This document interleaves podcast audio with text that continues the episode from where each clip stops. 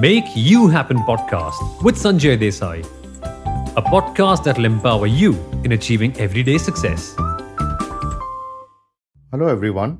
As I shared in episode 2, I was on this mission to verify if we carry the power to create our own personal reality.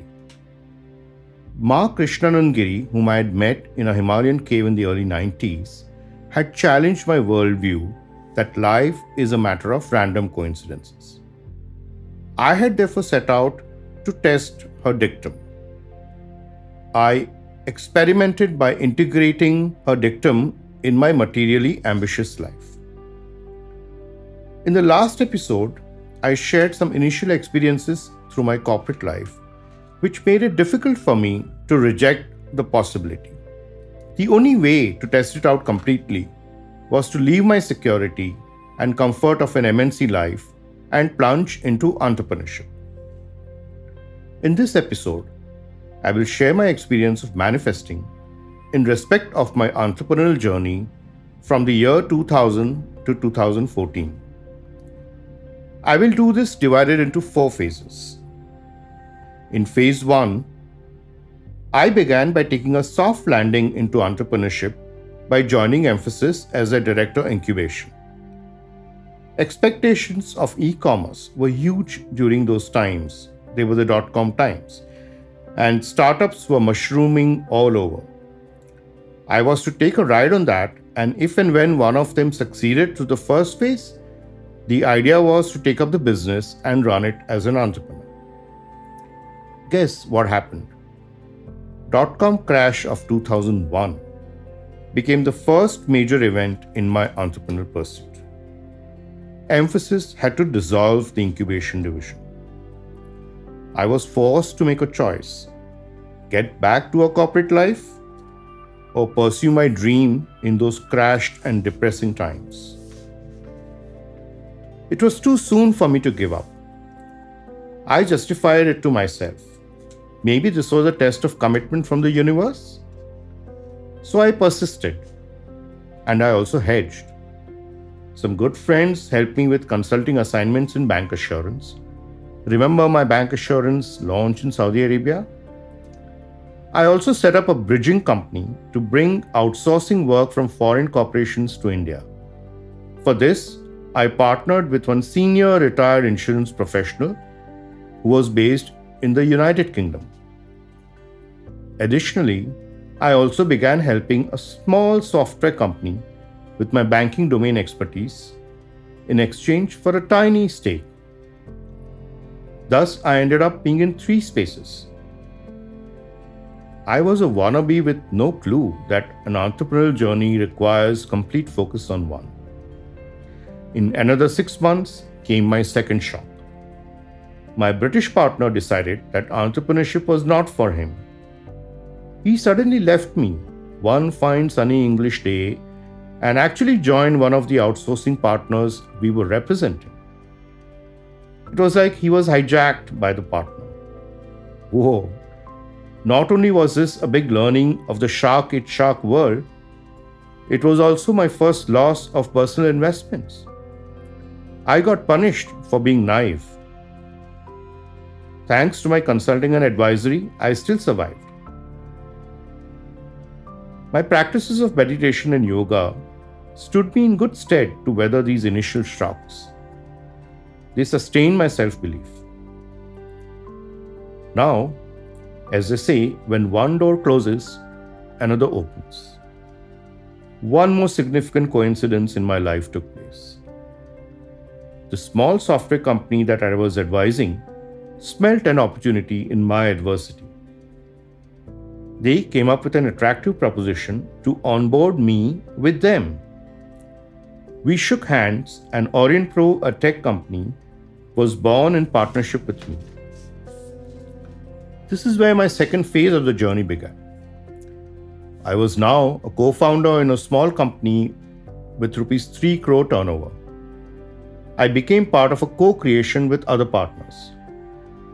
They were very passionate, ambitious, and smart. I was supposed to pursue my BPO dream in parallel to the software business. But very soon, I got sucked into the software business with the typical pressures of a bootstrap business, banking, client management, delivery, and so on. Thus, I had to shelve my dream in favor of a larger vision. I had never imagined myself as a technology entrepreneur, but one has to go with the flow. At Aurionpro, we began right. We defined our vision of being domain specialized. We focused all our energies on our niche, which distinguished us from the much bigger tech companies. We began attracting business and its resulting challenges as well. We responded well in a very cohesive spirit of co creation. We faced the classic challenges of scaling up client delivery, internal processes, funding, marketing, everything was at a stretch. I poured everything I had into the venture.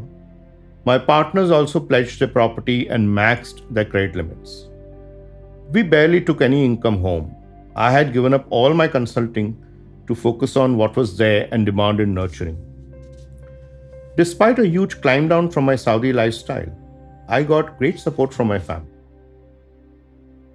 like a sapling. We would keep getting swayed even just by breezy winds. Some clients would not pay or would delay payments, and we would have a survival crisis. We would have delayed salaries, we could not pay our vendors, you know, classic startup stress. Keeping people motivated, believing in the vision, we would all rally around to shield the sapling together, celebrate small successes, ignore setbacks, and overcome failures. We soon realized that it's not possible to go on this way for long. We needed to have a stable platform if we were to take a leap to the next level. We needed proper external funding. But coming from our dot com days, we were very reluctant to go to VCs. We had seen too many funded startups die. Then we took this bold decision of going for a public issue with just a 10 crore top line in 2005. Now that got timed so well, we got oversubscribed 26 times. I could not help but thank the universe enough. For a small company, it was quite miraculous how our pitch captured the imagination of the investing public. I was designated to take the company forward as the executive chairman. We took big risks and it was naturally very stressful. We were taking an ambitious public stance with the world. Investor roadshows, PR conferences, even TV interviews. In all these efforts and decisions, my faith and my well being practices helped me tremendously to manage the stress and face the world with my self belief. I remained self motivated. Resultantly, that also helped others with the same classic co creation benefits. I genuinely believe that it was our collective positivity that brought this result. Our dreams and hopes were well synced and contagious. Our whole organization worked hard, made sacrifices together, even if in small ways, to ensure that we succeed together and share in the experience of building something that is impactful. This brings me to phase three of my journey. We began getting everyone's attention. We were regularly invited by the media, the market valued us. As we grew organically, our stock became currency to grow through acquisitions. We grew multiple times in size, bagging several awards, including making it to the fastest 100 list of Forbes. Banks stepped forward to fund our acquisitions. I also found a third startup, an analytics company in a joint venture with a reconstructed private bank. This was the boom time of 2005 2007. We were all on big highs. Our dreams only became bigger. It felt like nothing now could go wrong. I have also wondered if we thought we could even walk on water. But as they say in Hindi, चार दिन की चांदनी फिर अंधेरी रात Well, the waters we were riding on became a tsunami with the financial crisis of 2008 2009. That crisis brought in the phase four of my entrepreneurial journey. Our whole world of dreams and hopes collapsed. Suddenly, everyone froze in their life as if there was no tomorrow, much like what we experienced recently in 2020. Markets fell to abysmal lows, and as a small cap publicly traded company, we took a very severe fall. Growth plans were waylaid, it was times of survival. We had borrowed to make investments for the future on the high hopes of those times. Now, how does one service EMIs? As promoters, all our shares were pledged with banks. We had no personal liquidity. My analytics startup also took a hit as the business and funding dried up. Our partner bank merged into a larger bank who did not want our services. Like so many others, we scrambled to adjust to the new market conditions. We survived because fortunately we had critical mass. But we were distraught and we also became disarrayed. We were used to growth as our DNA how do you now adjust to downsizing? Had we become too complacent in believing that nothing could go wrong? We had over leveraged ourselves on the continued expectation of a brighter future. Does success also have its consequences? Is there a right way to handle success? These kind of thoughts plagued me. Now, back to the bigger question Do we carry the power to create our reality?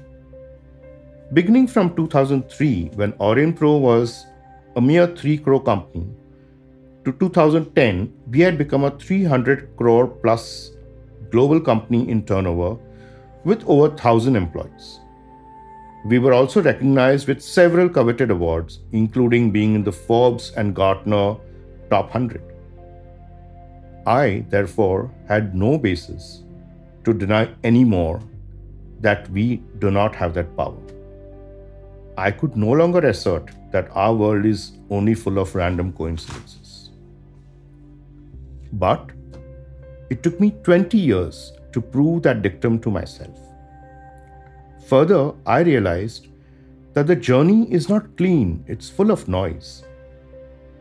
My experience does not say that I can just sit and visualize an intent and do nothing else and the intent materializes. Maybe that would happen for Buddha? I don't know. The journey took me through so many ups and downs. It felt like going through so many fires, and I was constantly playing snakes and ladders in real life. My circumstances, the people around me, and I myself, everything changed so much. Had I intended that too? Was I really in control of my journey? Was I going with the flow or was I directing the flow? My self awareness and meditation practices were the strong pillars that helped me cross the ocean. Not only did they sustain me, but they brought in deep insights that led me to significant evolution of my consciousness. By the end of it, I felt as if it was all about the journey Haruki Murakami, the Japanese author, has famously put this so well. Once the storm is over, you won't remember how you made it through. But one thing is certain when you come out of the storm, you won't be the same person who walked. Ma Krishnanand Giri passed away in August 2008. I have often wondered if a pointer for creating your own reality was just for its own sake or was it really to ensure my evolution as a human being? I began realizing how becoming conscious and taking conscious decisions leads us to a much more resilient and fulfilling life. Is that what she intended in asking me to find my own path and my own truth? As a legacy to Ma Krishnanand Giri, I set up Consciously platform in 2016 with a vision to help people achieve their potential by triggering their self awareness, their consciousness. Now, how would we do that? Over the next episodes, I will share how I have integrated lessons of my corporate and entrepreneurial journeys from a manifesting your reality perspective. We will amplify some of the universal takeaways. We will arrive at a core framework that integrates wellness and success that can make you happen. Thank you for being with me again. Looking forward to sharing my empowering insights over the next few episodes. Bye bye.